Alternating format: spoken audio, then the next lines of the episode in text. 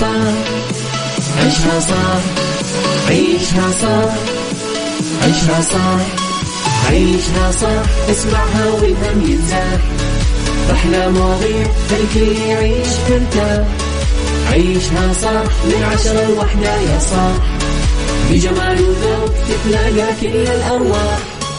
فاشل واتيكيت يلا نعيشها صح beauty وديكور. يلا نعيشها صح عيشها صح عيشها صح. على Mix FM يلا نعيشها صح. الآن عيشها صح على Mix FM. Mix FM هي كلها في ال mix. هي كلها في ال mix.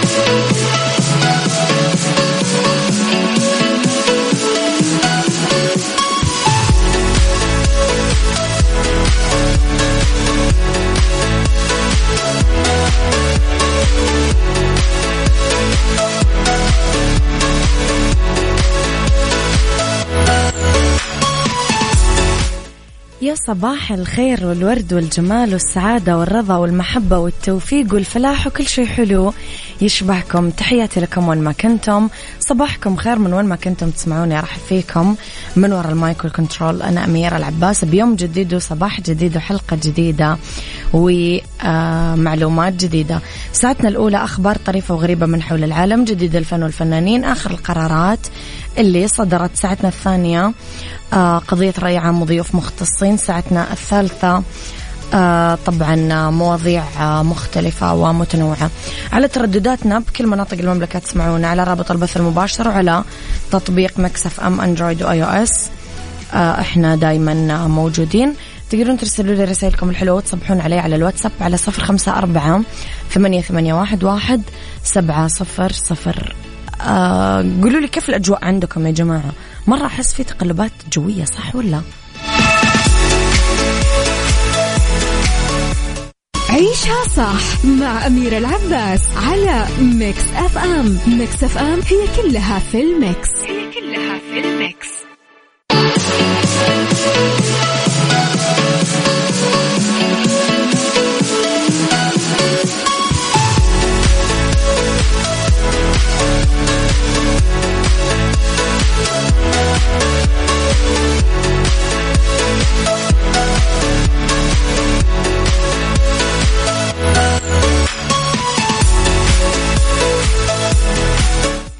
صباحكم خير مستمعينا. أذكركم طبعا أذكر نفسي أنه رب الخير لا يأتي إلا بالخير وأمر المؤمن دوما كله خير. فتحياتي لكم أكيد تحياتي لأمنياتكم اللي أجلتوها. أه تحياتي للناس اللي شعرت بالخيبة ورجعت وقفت على رجلها مرة ثانية ورجعت أه آمنت بما يجب أن نؤمن فيه اللي هو أنه الله ما يرجع يدينا خايبة. بس في أماني مؤجلة في أماني ستحقق ستحقق. خلي نفسك طويل بس. يعني خليك صبور وخلي صبرك باحتساب وخلي صبرك بإيمان تام أنه ما تريده سيتحقق. بس خلي بالك طويل. لخبرنا الأول أنا وياكم مستمعين. أعتمد معالي وزير الشؤون البلدية والقروية والإسكان الأستاذ ماجد بن عبد الله الحقيل.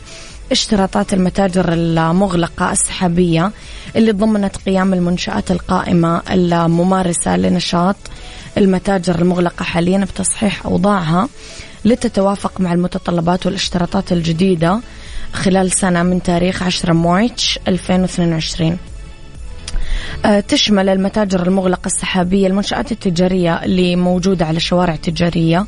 تعمل وفق سياسة الأبواب المغلقة بحيث آه، تسوق سلعها بالمواقع والتطبيقات التجارية الإلكترونية وتسلم السلع والبضائع لعملائها عن طريق وسيط سواء كانت تعمل بنشاط تجارة التجزئة أو محل الأغذية والمشروبات والمطاعم. بلغ عدد الأنشطة المسموح فيها 158 نشاط.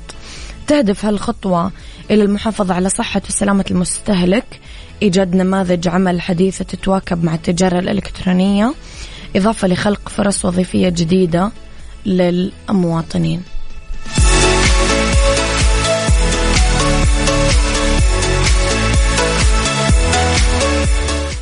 عيشها صح مع أميرة العباس على Mix FM. Mix FM هي كلها في ال Mix. هي كلها في ال Mix.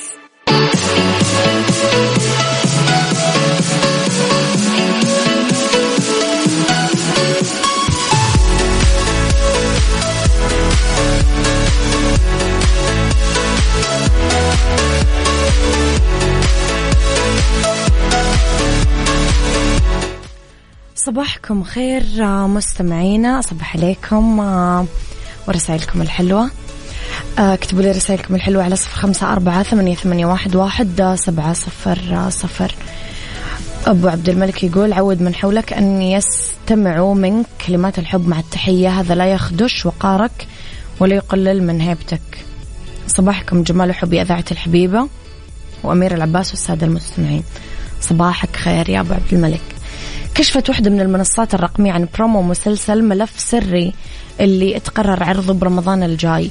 من خلال البرومو حدثت مواجهات ومواقف صعبة تتعرض لها آه، أكثر من شخصية من شخصيات العمل. أبرزهم الفنان هاني سلامة بطل العمل فظهر والدماء تغطي قميصه.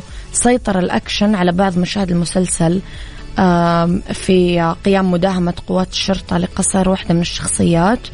والقوات وهي تغادر المكان مستخدمة الزوارق.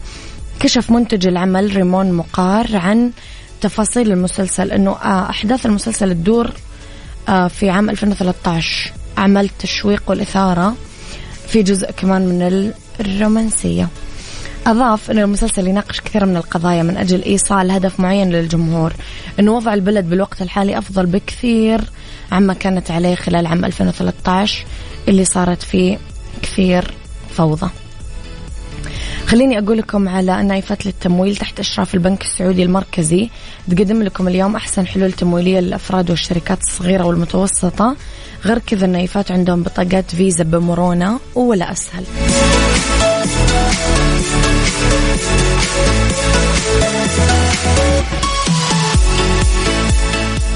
عيشها صح مع أميرة العباس على Mix FM. Mix FM هي كلها في ال Mix. هي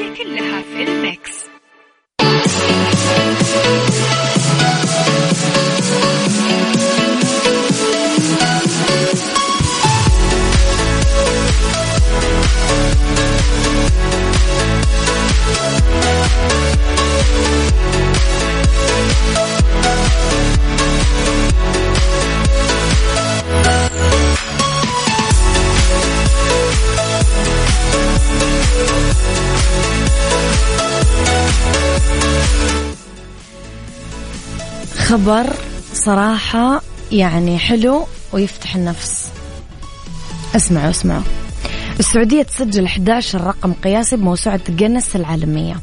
قامت الهيئة العامة للترفيه وعبر حسابها الرسمي على تويتر باستعراض 11 رقم قياسي تم تسجيله بموسوعة جينيس للأرقام القياسية. منها سبع أرقام تم تحقيقها بس بموسم الرياض. أكبر سيارة فورمولا 1 بقطع الليجو. أطول لعبة تزحلق عملاقة في بوليفارد الرياض Avalanche. أكبر طابع بريدي بالعالم البريد السعودي موسم الرياض. محمد عبده بتقنية الهولوجرام خمسة نسخ متشابهة ومتزامنة بعرض واحد.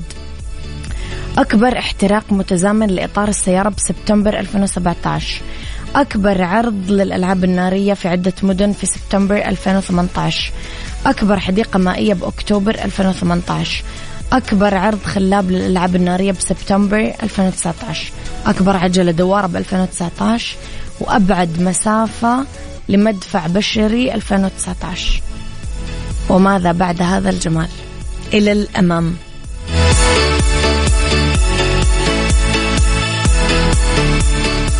عيشها صح عيشها صح عيشها صح عيشها صح عيشها صح عيشها صح عيشها صح اسمعها والهم ينزاح.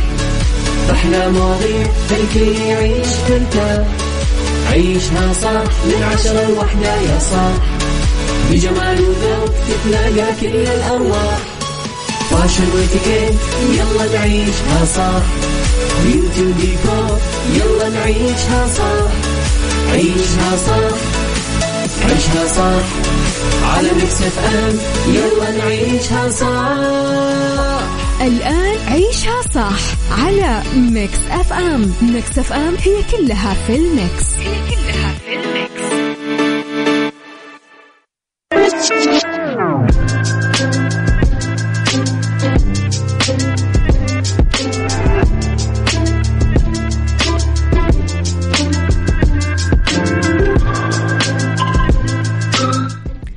صباحكم خير مستمعينا تحياتي لكم. وين ما كنتم صباحكم خير.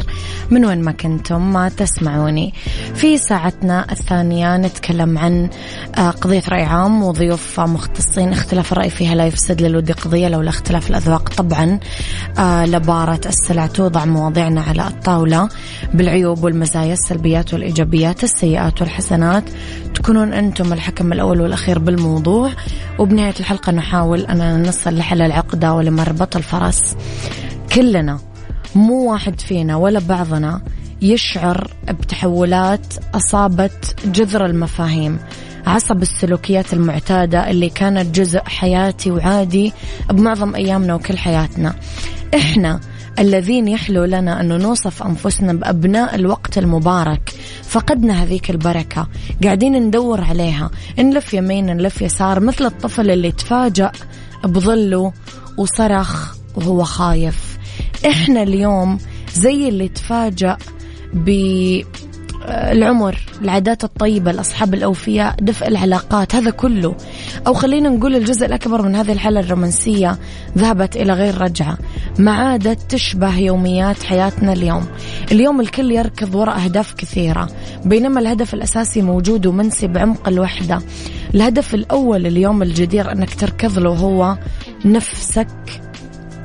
إيش أهدافك في الحياة؟ هل تخجل لما تذكرها للآخرين ولا لا؟ قولوا لي رأيكم على صفر خمسة أربعة ثمانية, ثمانية واحد, واحد سبعة صفر صفر. عيشها صح مع أميرة العباس على Mix FM. Mix FM هي كلها في ال Mix. هي كلها في ال Mix.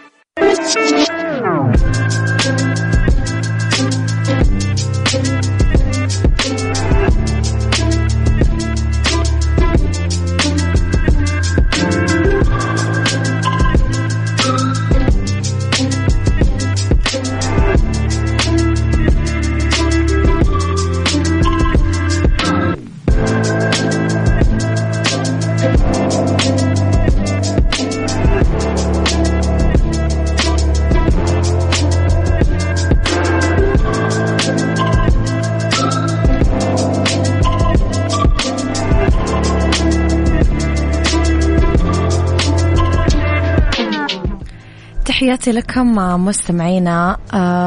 رسائلكم كثيرة لكن خليني أقول لكم اليوم إحنا بعمق الوهم عمق الاعتقادات المغلوطة حضور الوهم بأوسع تجلياته قاعدين نعيشه وأكثرها نجاحا وسطوة وأكبر الأوهام هو اعتقادنا أننا أكثر تواصلا مع العالم. بينما في الحقيقة ما حد قاعد يرفع سماعة الجوال على الثاني عشان يقول له مرحبا عشان تستمتع ببهجة التحية.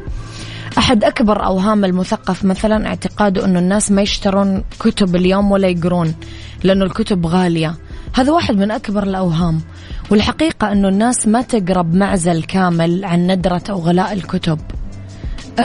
ما يعني يقرون يمكن لأنهم مشغولين بأمور أخرى. مثلا ساقطين في الملل مشغولين بالجوالات وال social media متابعين آخر منتجات المطاعم وبيوت الأزياء وغيره وغيره من الأشياء. أرجع أسألك نفس السؤال. اليوم إيش هي أهدافك بالحياة؟ طب هل تستحي أو تخجل لما تحكيها للناس ولا لا؟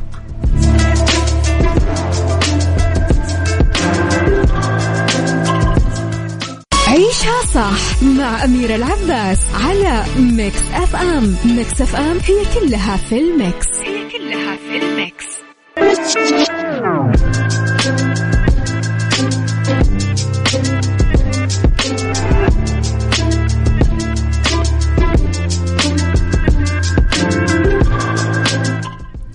يمكن واحد من أكبر أوهامنا مستمعينا أننا نراكم أجندات جميلة لأحلام ومشاريع بانتظار الانتهاء من الوظيفة ولما يكبر الأولاد ولما يتخرجون ويصير الزواج متسق مع تطلعات زوجته أو قريب من حافة الفهم.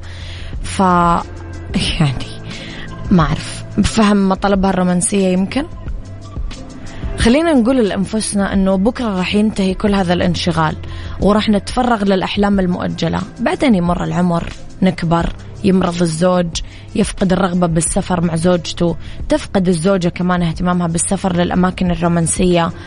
أه تفضل التلفزيون وفحوصات المستشفى.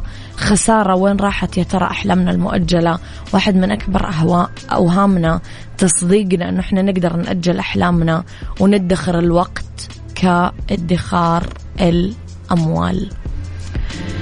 غيث يقول صباح النور والخير. أهدافي هي التخرج من الجامعة. يكون لي سمعة طيبة في المستقبل. إذا توفقت وتزوجت أني أكون زوج وأب صالح. يا رب. وحط جنبها أنك تنجح مهنيا بإذن الله تعالى يا رب.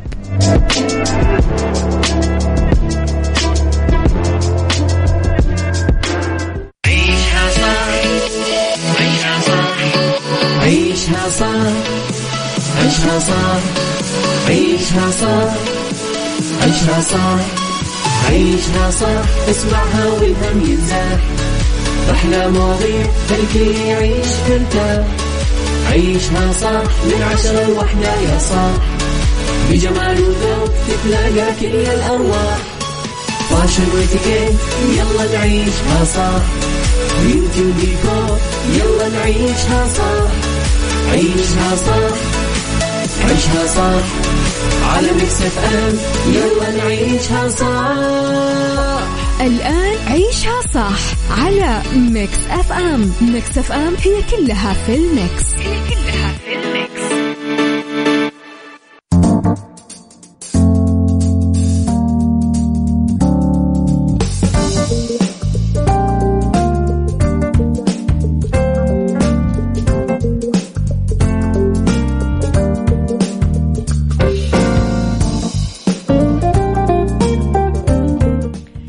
يا مساء الورد والهنا. يسعد مساكم مستمعينا بكل الخير. أرحب فيكم من طبعا إذاعتنا Mix FM في ساعتنا الثالثة أولى ساعات المساء آخر ساعات عيشها صح. ندردش فيها أنا وياكم اليوم عن مواضيع مختلفة. راح ندردش عن بالدنيا صحتك راح ندردش في إتيكيت عن قواعد متبعة في إتيكيت حمل حقيبة اليد. وفي Mix Hacks عن استخدامات منزلية غير معهودة للشامبو. خليكم على السماعة لا تنسون دايما تمسون علي وترسلوا لي رسائلكم الحلوة على صفر خمسة أربعة ثمانية, ثمانية واحد, واحد سبعة صفر صفر. يلا.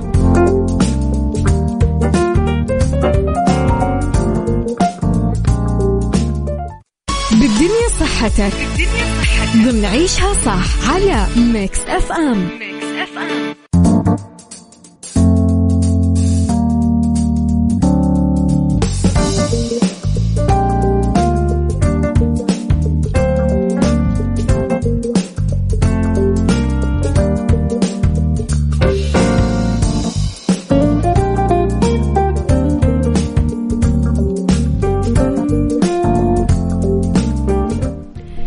مساء الخير والسعادة والرضا والعافية. تحياتي لكم مستمعينا وين ما كنتم.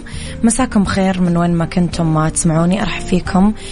في طبعا يوم الاثنين دايما معانا ومنورينا عيادات أندلسية. اسمحوا لي أرحب بضيفي في الاستوديو دكتور محمد الخياط أخصائي الأنف والأذن والحنجرة من عيادات أندلسية لصحة العائلة. تحديدا كلامنا اليوم عن التدخلات الجراحية الخاصة بالأنف والأذن. يسعد مساك دكتور. أهلا بيك. نرحب فيك في استديوهاتنا. دكتور أكثر شيء نسمع يمكن مشكلة عند الأطفال هو التهاب اللوز التهاب تمام. اللوزتين. ما معنى التهاب اللوز المتكرر دكتور؟ خلينا نعرفه. إيه، التهاب اللوز المتكرر عامة مش إيه، عايزين نفرق ما بين حاجتين كبار. نعم. نوضحهم للناس. في عندنا التهابات لوز وفي التهابات حلق بسيطة. نعم. التهابات اللوز لازم يكون في ألم الحلق بس مصاحب لها حاجات كتيرة زي ارتفاع درجة الحرارة مم. أو وجود صديد أثناء الفحص نلاقي كمية صديد كبيرة موجودة على اللوزتين مم. أو بيبقى في تضخم في الغدد الليمفاوية اللي موجودة في الرقبة. ده يفرقنا عن التهابات الحلق البسيطة والتهابات اللوز. التهابات اللوز لازم يكون معاه حاجة من الثلاثه دول عشان نقول دي التهابات لوز مش التهابات حلق بسيطة اللي بتيجي مع أدوار البرد الكتيرة اللي بنشوفها باستمرار. عشان على اساسه نقرر هياخد مضاد حيوي ولا لأ أو العيان ده هنحتاج له عملية قدام ولا لأ. جات موضة يا دكتور أذكر وأنا طلبة مدرسة كان في موضة تقويم الأسنان وموضة شيل اللوز. آه. في ناس كانت آه، بتعمل هذا الموضوع موضة يعني بتروح تطلب من الدكتور أنه شيل لي آه، اللوز وفي هذيك الفترة يمكن كانوا الدكاترة كثير بي بي بيعملوا هذه العملية. لو نتكلم دكتور طبيا أصلا يعني إيش دواعي استئصال اللوز في الأطفال؟ خلينا نتفق أنه ربنا ما بيخلق حاجة في جسمنا اعتباطا يعني ما في أكيد، حاجة أكيد. ما لها دور في الجسم. فإيش الدواعي الطبية لاستئصال اللوز تحديدا عند استئصال الاطفال اللوز عامة يعني نتكلم في حاجتين كبار. نعم. السبب الأول اللي إحنا لسه متكلمين عنه دلوقتي اللي هي التهابات اللوز المتكررة. إحنا آه. حددنا الشروط اللي بيحصل فيها التهابات لوز عشان كده. عشان ما نعملش عملية لحاجة ممكن ما يكونش محتاجة لازم يكون لها الشروط دي في حرارة عالية أو في صديد أو حاجة زي كده لو لقيناها بتتكرر وتابعنا الكلام ده وتأكد في الملف بتاع المريض اللي بيحصل كتير يبقى ده أول سبب وأشهر سبب بنعمل علشانه استئصال اللوز وخاصة في الأطفال مم. الكبار طبعا بيحصل معاهم بس بنسبة أقل شوية مم. السبب التاني برضه يمكن الناس ما عندهاش خلفية عنه إن يحصل تضخم في اللوز بشكل واضح حتى لو ما حصلش آه. فيها التهابات خالص ده بيؤدي لصعوبة في التنفس أثناء النوم. مم. بيحصل في الأطفال الطفل بيجي يبقى فيش خير بالليل أثناء النوم وأحيانا في الكبار. ده بيكون داعي أهم ويمكن أكتر كمان بالنسبة لنا اللي إحنا نشيل اللوز في الأطفال اللي عندهم تضخم حتى لو ما فيهاش التهابات في أسباب تانية بس بعيدة شوية ما بنشوفهاش كتير. في, في بعض يعني ربنا يعافي الجميع أورام البلعوم والكلام ده أحيانا بنضطر نشيل اللوز بيبقى. جزء من عملية أكبر منها يعني. طب دكتور لو سألنا سؤال شوية أدق هي أصلا إيش وظيفة اللوز في جسم الإنسان؟ في ناس كانت بتقول في هذيك الأيام إنه أصلا اللوز ما لها داعي فأنا حشيلها أصلا كذا كذا ماني مستفيد منها. لا هو اتفضل هو اللوز أي. جزء من ال... يعني جزء من من دايرة أكبر. اسمه نسيج لمفاوي موجود في البلعوم. مم. ده يمثل وسيلة الدفاع الأولانية بالنسبة للجسم. مم. بيبقى فيه نسيج وخلايا معينة. أول ما يحصل التهاب بيبدأ هو كرد فعل يحمي الجسم أو يحمي الجهاز التنفسي بعد كده. فهي لما يحصل التهابات كتيرة بتتكرر يبقى الضرر بقى ينتج أكتر من النفع اللي موجود. فالوقت ده إحنا مفيش مشكلة بالنسبة لنا نشيل اللوز. ده يكون أفضل يحمي العيان أكتر يعني. نعم. طب صح ولا خطأ يا دكتور؟ بيقولوا إنه المناعة تقل. لما تنشال اللوز. هذه معلومة صحيحة ولا مغلوطة؟ لا إحنا ربنا خلق لنا جوه الجسم حاجات كتيرة جدا تدافع تحافظ عن المناعة. آه طبعا. بتدافع عن المناعة. فده جزء أولي منها لكن ربنا خلق لنا على جميع مستويات الجسم حاجات كتيرة جدا. ممكن لو إحنا شلنا اللوز لأن الضرر بتاعها بقى أكتر كتير. مفيش مشكلة خالص في حاجات ضررها. ربنا خلقها لنا تحافظ على المناعة بصورة واضحة جدا يعني. نعم يا دكتور أنا وياك رح نطلع break ونرجع نكمل حوارنا مرة أخرى. شكرا.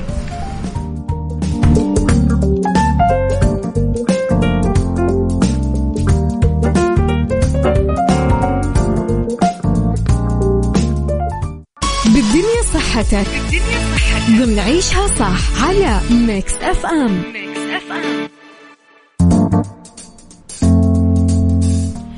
تحياتي لكم مرة كمان.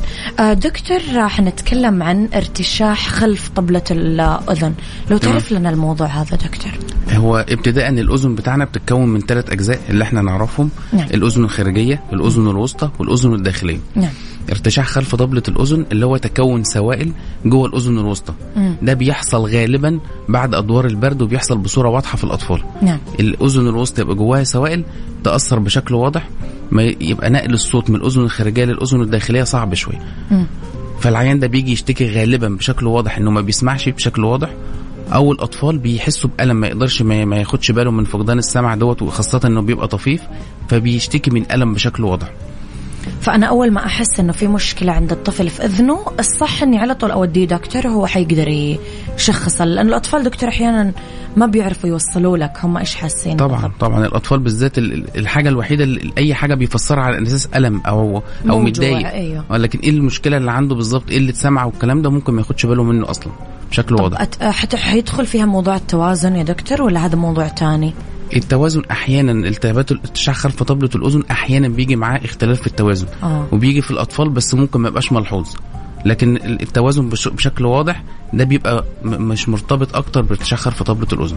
متعب يا دكتور والله. إحنا الكبار بيهد حيلنا. كيف الأطفال؟ حرام. أحس مرة يعني شديد عليهم بيكون. طبعا بيجي بس هو بيشتكي اللي هو يعني بيمسك في في مامته أو حاجة زي كده بس لكن ما بيشتكيش بشكل واضح من التوازن اللي الكبار بيحسوا بيه. إيش يوجوالي دكتور العلاج اللي بيتبع؟ ارتشاح خرف طبلة الأذن غالبا لو العين الطفل ده عنده حساسية أو لسه جاي له دور برد قريب أو دور إنفلونزا بشكل واضح بنبدأ نعالج الحاجة اللي ظاهرة قدامنا بشكل الأول.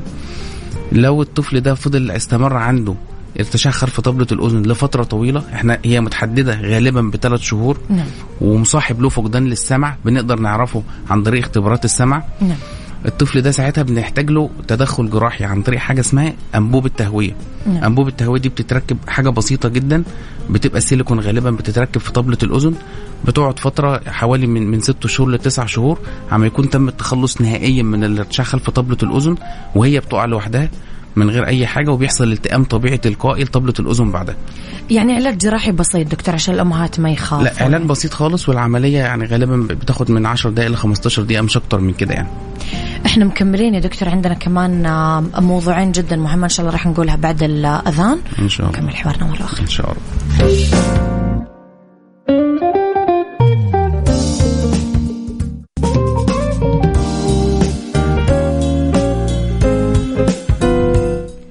تحياتي لكم. مجددا الأسئلة كثير يا دكتور لكن أنا قاعدة أحاول على قد ما أقدر أنه ما نخرج عن سياق آه، موضوع حلقتنا اليوم. دكتور خلينا نتكلم شوي على اللحمية عند الأطفال. كمان مشكلة يمكن شائعة. طبعا. آه. بتيجي كتير جدا بنشوفها كتير مع الأطفال. ما معناها دكتور عشان نعرف نحدد أكثر للناس؟ إيش يعني لحمية؟ اللحمية ده عبارة عن نوع من النسيج اسمه نسيج لمفاوي زي الغدد اللي بتبقى موجودة في الرقبة. نعم الغدد الليمفاوية الغدد الليمفاويه نفس التركيب تقريبا يعني مع اختلاف بسيط. ورا الأذن يمكن فيه كمان دكتور ولا أنا غلطان؟ في الرقبة والجسم كله مليان غدد لمفاويه آه. منتشره في معظم الجسم. لكن ربنا خلق لنا كوسيلة دفاع زي اللي إحنا اتكلمنا عنه قبل كده موجود في نهاية الحلق اللي هو جزء منه اللوزتين واللحمية. آه. وفي زيه برضه موجود في اللسان دمت موجودين كوسيلة دفاع. نعم. طبيعي مع وجود التهابات كتيرة أو نزلات برد كتيرة اللحمية أو النسيج الليمفاوي دوت كرد فعل بيبدأ يتضخم. أحيانا بيرجع للحجم الطبيعي بتاعه وأحيانا بيفضل موجود زي ما هو. التضخم ده ما بيرجعش بيفضل زي ما هو. متى يصير في دواعي استئصال لحمية عند الأطفال دكتور؟ السبب الأشهر إن يكون حصل تضخم يعني واضح نتيجة التهابات متكررة في الأنف وده أثر على النفس عند الطفل. آه. يعني الطفل يبقى بالنهار مش قادر ياخد نفسه بيفتح الفم ياخد نفسه أو بالليل بيفتح الفم وفيش خير واضح عند الأطفال آه. ياخد نفسه. ده ده الأ- الأسباب المشهورة اللي غالبا بنعمل عملية عشان ساعات اللحميه المتضخمة دي أحيانا بتسبب التهابات متكررة في الجيوب الأنفية. الطفل يجيله التهابات إفرازات لونها متغير من الانف لفترات طويلة بيخفش بالعلاج بشكل واضح لما نعمل أشعة نلاقي إن اللحمية هي السبب اللي مخليها فيه التهابات مزمنة في الجيوب الأنفية دول أشهر سببين بنعمل غالبا عشانهم نشيل اللحمية اللحمية المزمنة دي كبرت وما نقدرش نشيلها نضطر نشيلها قصدي. يعني دكتور واحد من الأسئلة يعني اللحمية موجودة في عند كل كل موجودة الناس عند كل الناس، ولكن كل ناس الأطفال. عندها مشاكل وناس ما عندها مشاكل بتختفي طبيعيا عند سن من 9 ل 11 آه. لكن الطفل ده بيبقى عنده اللحمية تضخمت أو حجمها زاد عن الطبيعي اللي هو يأثر على النفس أو يعمل التهابات. لكن هي موجودة من من 9 ل 11 بتختفي تماما بقى خلاص ما بنشوفهاش بعد كده يعني. نعم. طيب دكتور أبغى أتكلم شوية على ليش بيكون في التهابات مزمنة بالأنف والجيوب الأنفية عامة؟ ال- الالتهابات المزمنة في الأنف والجيوب الأنفية لو نتكلم معناها إيه الأول نوضحه نعم. بشكل أوضح. يعني العين بيشتكي من مجموعة من الأعراض مم. أشهرهم انسداد الأنف المستمر مم. أو وجود إفرازات كتيرة في في الحلق العيان يحس بيها أو أحيانا يحصل صداع أو يكون حاسة الشم عنده اتأثرت حالات عطاس دكتور يمكن عطاس بيجي مع فعلا عطاس ورشح كتير بيجي مع الحساسية والتهابات الجيوب الأنفية الاثنين مع بعض آه. هو في فرق ما بينهم بس غالبا إحنا بنقولهم كأنهم حاجة واحدة يعني آه تمام ده بيحصل غالبا لو حصل التهابات في الجيوب الأنفية بيحصل نتيجة وجود حاجات جوه جوه الأنف نفسها زي أعوجاج في الحاجز الأنفي مثلا يكون ده سبب من أسباب وجود التهابات في الجيوب الأنفية. عيان عنده حساسية زيادة قوي. بياخد علاج برضه ما بيتحسنش فأدى لوجود التهابات مزمنة في الجيوب الأنفية. في بعض الناس عندهم أمراض مزمنة منها الأمراض المناعية بس دي حالات قليلة بيحصل معاهم التهابات في الجيوب الأنفية. لكن المشهور سواء اعوجاج في الحاجز الأنفي أو الحساسية المزمنة دمت غالبا اللي بيؤدي وجود التهابات مزمنة في الجيوب الأنفية. أحد الأسئلة دكتور كيف نشخص الناس اللي مثلا لو نتفة غبار عدت عليهم ولا ريحة برفيوم معين ولا بخور ولا أي حاجة. كيف أحدد أنا عندي حساسية موسمية ولا أنا عندي حساسية مزمنة عندي مشكلة ولا أنا اللي بحس فيه مثلا طبيعي مع تغير الفصول؟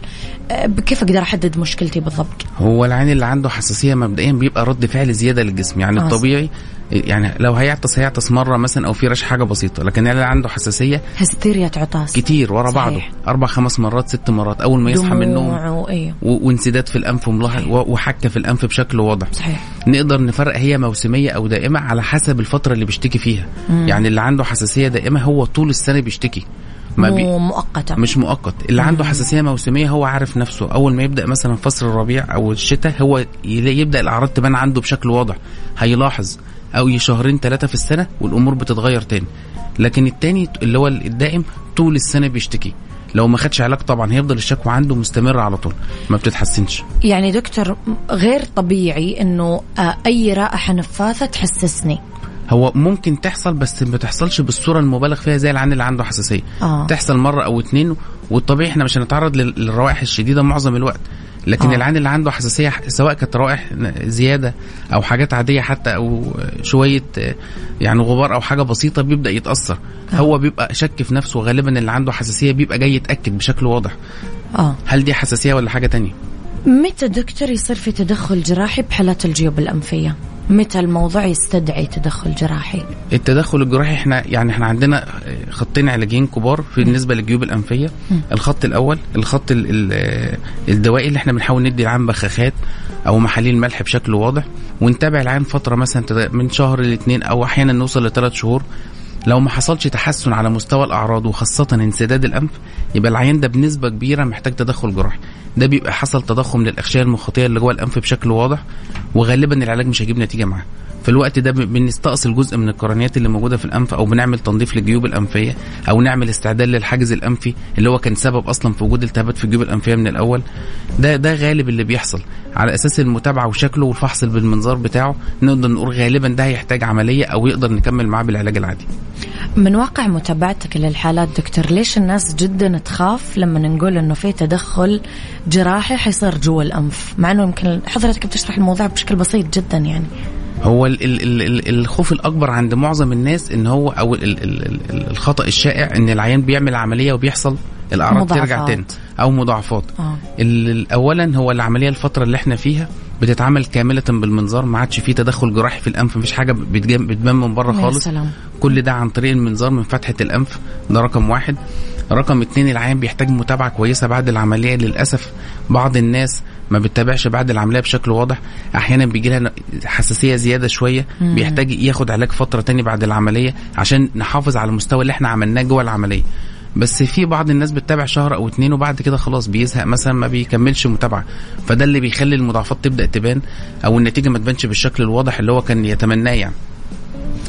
دكتور يعطيك العافية الله يخليك. آه،. سعدت بالحلقة صراحة سعدت بحضرتك أكتر. عافية نورتنا اليوم الله يخليك. هذا. ثاني لقاء وإن شاء الله عقبال المليون إن شاء الله وياك إن شاء الله. بإذن الله إذا دكتور محمد الخياط أخصائي أنف وأذن وحنجرة آه، من عيادة أندلسية لصحة العائلة تحديدا كان موضوعنا اليوم عن التدخلات الجراحية الخاصة بالأنف والأذن تقدرون ترجعون تسمعون الحلقة في ال website آه، على آه، طبعا آه، وتطبيقات Mix FM Android و iOS. تحياتي لكم. شكرا دكتور شكرا.